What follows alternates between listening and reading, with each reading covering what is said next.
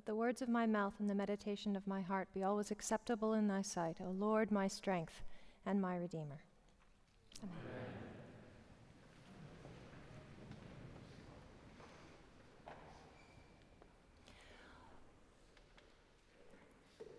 Only in the Lord it shall be said of me, our righteousness and strength.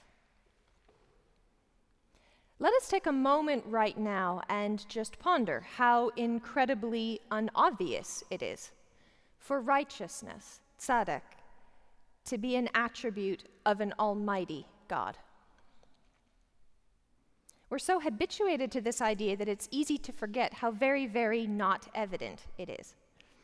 Coming out of a political culture of dominance, war, conquest, coming out of a religious culture that explained the turbulence of the natural world in terms of the vying jurisdictions of local gods, coming from a people who lived on the beltway of the ancient world and who were getting perpetually run over. And yet, here we see them protesting the idea that might makes right and that asserting righteousness was something separate from power alone. And in the Isaiah passage, righteousness is not an abstract concept of goodness or blamelessness, but turns that righteousness outward. He is a God who saves, who reaches in, who intervenes. Despite current events, all appearances to the contrary, goes the prophecy, God possessed. Wasn't God, unless he possessed, was ultimately the only possessor of both strength and righteousness, and he is a God who saves. The way the text is framed in Isaiah, it's presented as both a claim and a given, something true, but not yet apparent to the world at large. Righteousness and strength, strength and righteousness. The judgment of the world, the ultimate judgment of God, is God's making good on that claim. The judgment of the world is something of a theme in all of our readings today, even our psalm. But as you'll note, in our psalm, the judgment of God is presented here as an occasion for joy. It is something for which the very hills have been longing. And as I'm sure many of you know, um, judgment in the ancient world, judgment, justice, the bringing of righteousness into the real world, was, at least for the little guy, something that was often in very short supply, something you desperately sought as leverage against the powerful, against abiding systemic abuse. It usually took a long time. Remember all of Christ's parables about poor widows, unjust judges, and slow, long, grinding, passive aggressive battles just to be heard. Imagine what a case our poor, abused planet could lodge with God Almighty right about now. No wonder the very hills are longing. And yet, and yet, the judgment of the world is still a very uncomfortable idea for many of us who grew up in the shadow of an angry God, or who find it so easy to believe that any figure of power or authority is automatically not going to approve of us because of who we are, that of course we're going to fall short of any bar set for us because we always have and we always do. And maybe on an even deeper level, we share the tormented outrage of the secretary in G.K. Chesterton's Man Who Was Thursday. We wept, we fled in terror. The iron entered into our souls, and you are the peace of God. Oh, I can forgive God his anger though it destroyed nations, but I cannot forgive him his peace. Another character a moment later demands, You are the law, and you have never been broken. But is there a free soul alive that does not long to break you only because you have never been broken? The unpardonable sin of the supreme power is that it is supreme. I do not curse you for being cruel. I do not curse you, though I might, for being kind. I curse you for being safe. You sit in your chairs of throne of stone and you have never come down from them. You are the seven angels of heaven. and you have had no troubles.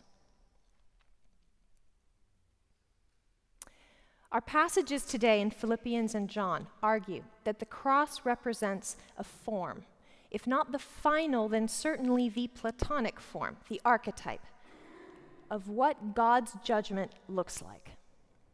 In it are encapsulated both God's righteousness and his strength. As Christians, we believe that when God's strength appeared in historical time, it took the form of a fragile, disposable human infant, the utter self emptying of the word, and is taking on the form of a slave. And when God's righteousness appeared, it was amidst a systematic and thoroughgoing perversion of the mechanisms of human justice on an instrument of torture that was the Abu Ghraib or the Guantanamo of its time. It was so wrong, it verges on black, black comedy. And it's so unexpected, so counterintuitive, well, so weak, that it's hard to believe, even for us, that a political prisoner crucified on an obscure hill in a dusty hill town in the back of beyond in the Roman Empire could actually change things. So let's consider some of your own mental furniture, most of which you probably take for granted, that we owe to Christianity, that was not a part of the world before that political prisoner suffered and died on Golgotha. For start, humility as we understand it was not a virtue in the classical world. It took Christianity, Christ's form of a servant, to introduce the idea that the rich and the powerful were not necessarily also the morally superior. That the poor and the outcast and the ordinary person might have something valuable to say. It's taken us 2,000 years to get our head around the concept, and you could argue we have a ways to go. Second, there is no real concept of redemptive suffering in the ancient world or in classical thought. Um, or even really that good things come out of suffering, even if the suffering itself is evil. There's certainly no sense that the god or gods suffer for us. There are tortured figures like Prometheus and Marsyas in Greek and Roman thought, but there isn't any sense that the suffering itself is healing or redemptive just that it's what the gods do to you when you break the rules. You're closer, a little, with Isis and Osiris in Egyptian myth to the Christian idea, but even there, the suffering isn't exactly redemptive. Osiris is chopped up into little bits, not for our salvation, but because of mischief done by another god. We benefit, the magic Nile floods, but it's not really done for us. So you might say, the cross is a statement about God's righteousness vis a vis the world. That's certainly something. But is God's judgment merely a statement about his ultimate moral superiority over the world? Is the cross, dare we say it, righteousness without strength? The Jews' questions to Christ in our gospel passage today center around their conviction that once he came, the Messiah would remain forever. We probably gravitate more to the self emptying of Christ and the form of a servant in the Philippians hymn than how it concludes.